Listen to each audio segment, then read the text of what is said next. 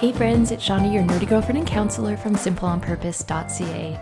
Welcome to the Simple On Purpose podcast. Around here, we talk about ways to simplify your home, your heart, and your life. So my aim is to help us all slow down, quiet the noise, remove the distractions, and just look up for a minute at your life and consider what you want to keep and what you want to let go of. So this week I'm a little under the weather. I, I took a sick day yesterday, and that actually worked out well because one of my kids needed a soul care day. So we took it slow together. We each took turns having a hot, salty bath with a T V show on the iPad and warm drinks. We did some brain dumping on paper, you know, get out all those stressful thoughts and feelings inside. Listened to music, went and bought vitamins. It was a it was kind of a beautiful day, even though I didn't feel great.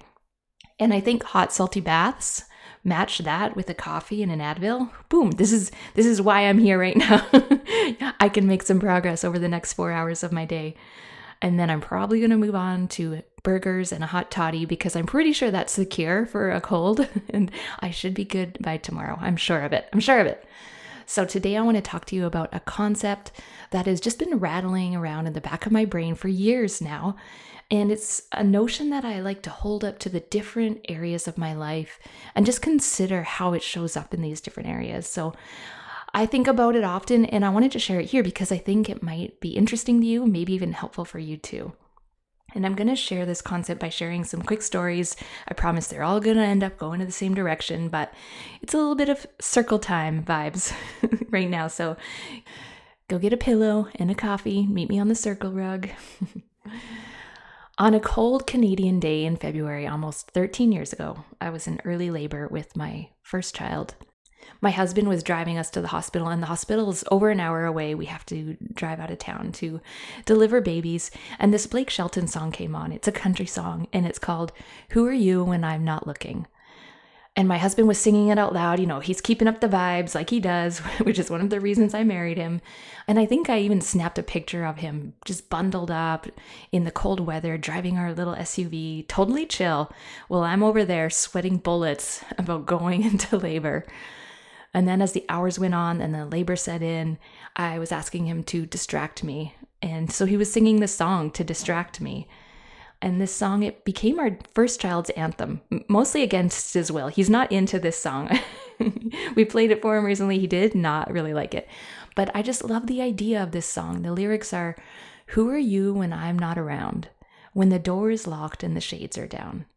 And this idea of asking someone who they are without an audience, it's a really interesting notion to contrast the private person we are versus the performative person we are. I remember about five years later, after delivering my first and playing Lego with my kids, and my sister was over with her kids, and I was building like a Lego house or something, and she was like, "I just don't get it. Like, how do I just sit here and play Lego?" And we laughed, both of both of us laughed at this idea that we're so outcome-based, and we just need to know the expectations, and it's just hard to think of something to make for the sake of making it, and then you destroy it, and nobody ever sees the outcome. I think about how we show who we are to the world in how we dress. And I don't think, I, well, I know that for most of my life, I didn't really care how I dressed. I did enjoy, however, thinking I had this hippie vibe.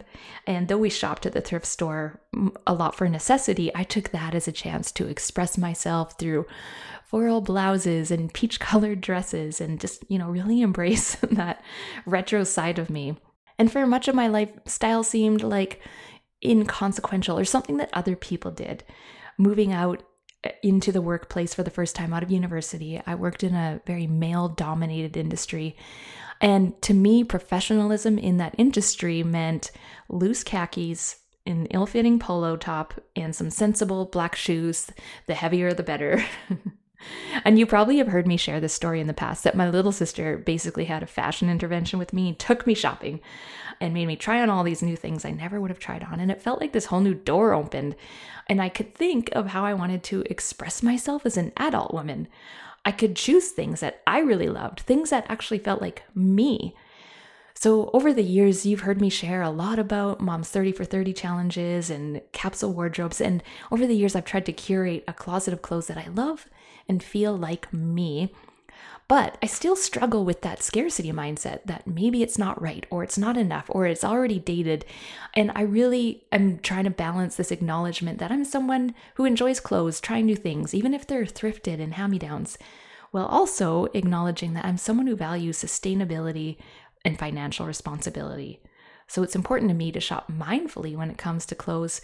But one of the hardest things is to be mindful of teasing out what I actually like versus what society tells me will make me relevant. I read a post from Rachel Cruz, and she wrote um, How to Love Your Life, Not Theirs. I'm pretty sure that book is called. And she asked, if nobody ever saw this purchase, would you buy it? Would you buy this thing if nobody ever saw it? Would you just buy it for you? Or are you buying it for other people to observe it on you? It's such a good question, especially in this current culture we live in, this outfit of the day, Instagram, fashion blogger, where it's just normal to share your clothes with the internet. In fact, it's it's a whole industry, right? We have fashion bloggers and influencers who just get free clothes just to post pictures of them wearing them, and then they go into some ever-growing closet, never to be worn again. And do you ever have this situation? It feels vulnerable to share this, but I will. Where you put an outfit together and you're like, oh, I think this looks great. I think this looks so cute. Should I Instagram this? Like, I think this in the back of my mind. I don't Instagram it very rarely, but the fact that this question even flashes into my brain, I think it's really just a product of this audience performer culture that we now live in. There's a young teen in my life, and one time I was sitting beside them and they opened up their photo app to show me something, and the photo roll was ninety-five percent selfies. The same face pose, but with different clothes, maybe different hair, different background. And on one hand, man, I thank the Lord that I was not a teenager with the internet and a cell phone, because I cannot imagine that what that would have done to me, to see myself reflected constantly and feel like I had to share that and pump myself up for evaluation and measure myself through comments and likes. It reminds me of that account on Instagram called Influencers in the Wild, where it's people taking videos of other people who are taking selfies and videos of themselves, often in very socially inappropriate ways. And it really is about making a mockery of this culture we now have, where people are doing ridiculous things for content of themselves. All that content to just be put on a stage for evaluation, entertainment, and affirmation. And we're just in this audience performer culture so deep, we no longer can really be in a place where our lives are not content. I mean, you can be in your own home, wrapped up in blankets, in your bed, in the dark, sharing content. You can totally unplug, go out into a cabin in the woods, but you can record all these reels and upload them next week to Instagram. And all of our life is content these days.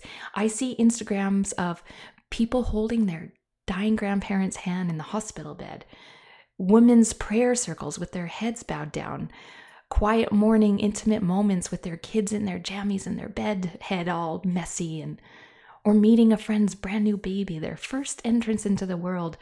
I see people whose lives seems to be photo shoots, so they can share this curated feed of bright and lovely photos. And it all feels like all of our life is up for consumption on the public stage. And I, I don't mean this in a judgmental way, because I think it's a struggle we're all facing. How much to share versus how much is sacred just for us, just for our family, just for our friends. How to be relevant without forgetting to just allow ourselves to exist without observation. Who are we when no one is looking? If no one came to see you today, and you didn't post yourself online, how would you dress? If no one ever came into your home and you never shared it on the internet, how would you decorate it? How would you keep it? What would you create? How would you spend your time without an audience, without having to share the outcome in real life or online? Who are we when no one is looking? I think our instinct is to say, well, I'll just become a chaos goblin, live in dirty sweats, eating peanut butter right out of the jar with a spoon. And I think this response is just to the pressures of being observed all the time. It's like the pendulum swung hard this way, and now we're going to swing it back hard the other way. It's like exhaling after holding your breath for so long. And I think we might be like that for a little bit, but not long term. I know this seems like I'm pushing us to live independently of the opinions of others. And yes, but, yes, but we are also social beings. We learn by watching one another. We have a primal need to belong. And I mentioned this in the motherhood and Instagram culture episode. I'll make sure to link that in the show notes. Show notes. How Canadian of me. So we are constantly observing those around us to make sure that we are fitting with the social norms, that we are staying socially appropriate, socially acceptable, socially relevant, because there's safety in that. And I buy into this just as much as the next mom on Instagram. I enjoy following people on Instagram. I enjoy seeing how they spend their time. Some of them, I just want to hear their thoughts and, and their opinions on the things that they're experts on. And I think I'll always wrestle with this idea of being just another person sharing their life on Instagram and really listening back into myself about what feels good about that or not good about that. The question, who we are when nobody is looking, really highlights how we can define ourselves in relation to other people. From an early age, we hear what we are from others. We build up a concept of ourselves from the way others talk about us and to us and treat us. Our identity is formed by the reflection of others into us, into ourselves. So now we have this image of who we've been told we are. We need to uphold it. I need to be the strong one, the sporty one, the fun one, the nice one. And we're typecast into this role that we didn't choose but was handed down to us. And now we don't know how to matter without being that thing, that person, that, that identity. I did an episode on this years ago called Do You Typecast Your Kids? And many of you have shared with me that was a really helpful episode. I'll make sure to link that one in the show notes. Who are we underneath all of this performing and coping and mattering? Some of us might grow out of this, of this um, way that we need to define ourselves constantly through the reflection of others. And some of us might decide that the reflection we've been getting is like one of those crazy mirrors at the fair. It's all distorted. It's not accurate. It's based on that skewed lens of the person doing the reflecting. And for some of us, this allows us to start internally gauging who we are. Looking internally, what's important to us. We learn to validate ourselves internally rather than relying on that external validation, rather than constantly needing that reflection back to us of what we are, what makes us valued, what makes us accepted. When my daughter was about four or five, I remember her asking me why I put on makeup each day. And I told her, because I think it's fun. Such a mom answer. And I let that be true. I let myself have fun with it. But it also feels just too tragic to say, oh, honey, we live in a society where a woman has to look a certain way. And if I don't wear mascara and concealer, people will see I haven't slept in five years. And let's just be real, mascara looks good on everyone. But can I ask myself, what would make me feel beautiful if I was truly alone with no audience, not even my husband? Even when we ask as women what makes us feel beautiful, we cannot unpair it from that deep cultural conditioning on what it means to look like, act like, feel like a woman. How would we spend our money and our energy differently if our womanhood was based on our personal passions and individual expressions of who we are instead of being based on women being a consumable product? The culture is the consumer. Our image is the product, and the image has to meet this checklist, and this checklist gets expensive and it makes us all kind of a different version of each other. And when we are all versions of the same thing, that quickly breeds comparison. Who are we when nobody is looking? How would we live differently if our life wasn't on display or something to be consumed by others, or if we didn't give the audience directorial control of the performance of our lives? How would we spend our time differently? Would our bathroom look differently? I can tell you, I have all the lotions and potions in my bathroom. Would I still have those? Would we parent differently? Would we treat our spouses differently? Would we shop differently? Would we feel different about ourselves and our lives? Would the things that I'm working on change if the outcome was only for me and all of the balance that I want to feel in my life versus the outcome being for the audience and all of the cultural standards put on me? I often reflect of the phenomenon that we spend a lot of our youth trying to fit in, really trying to fit in, be part of the group, wear the same things. And then a lot of our young adulthood and even into our thirties trying to stand out and find ourselves underneath all of that. I really think it's an ongoing process to keep refining yourself closer to who you are at your core versus who you are for other people. So if all of this feels like a challenge, if this is challenging you and you're like, I don't even know who I am. This is such a common thing I hear from my clients. I don't even know who I am. Start small. What is one little decision that you can make today that feels like it's just for you and it's true to you? Maybe you put on a song you want to listen to or dance to or sing to. Maybe you sit in the in your favorite chair in the house. Maybe you make a meal that you love and just add some toast and peanut butter for the haters because they're going to be disappointed in dinner. Maybe you wear that sweater or that accessory that makes you smile. The, I think it's called dopamine dressing, just wearing things that make you feel happy. And start to ask yourself, when I spend my time like this, spend my money like this, when I post this or share this, when I decorate like this, am I doing it for me or because somebody else might be looking? I know I'm a classic overthinker, but I do hope this concept has been interesting to you as it has been to me. And I hope it helps you just shrug off some of the things that you know you're kind of doing for the validation or observation of others that you no longer want. I hope it helps you shed a layer of who you try to be so you can show more of the true you underneath all of that. If this episode has made you feel feelings or think thoughts, I hope you will share them in the Facebook community.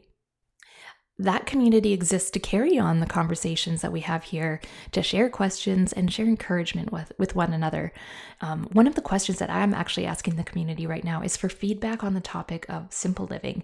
I get a lot of episode requests to talk about simple living, but I'm not exactly sure what to share. I mean, I can think of fifteen different aspects to cover on the topic of simple living. So I want to hear exactly from you. If simple living is of interest to you, stop by the Facebook group. Let me know what questions you have about it and what specific issues would be helpful for you. All right, friends, have a great week.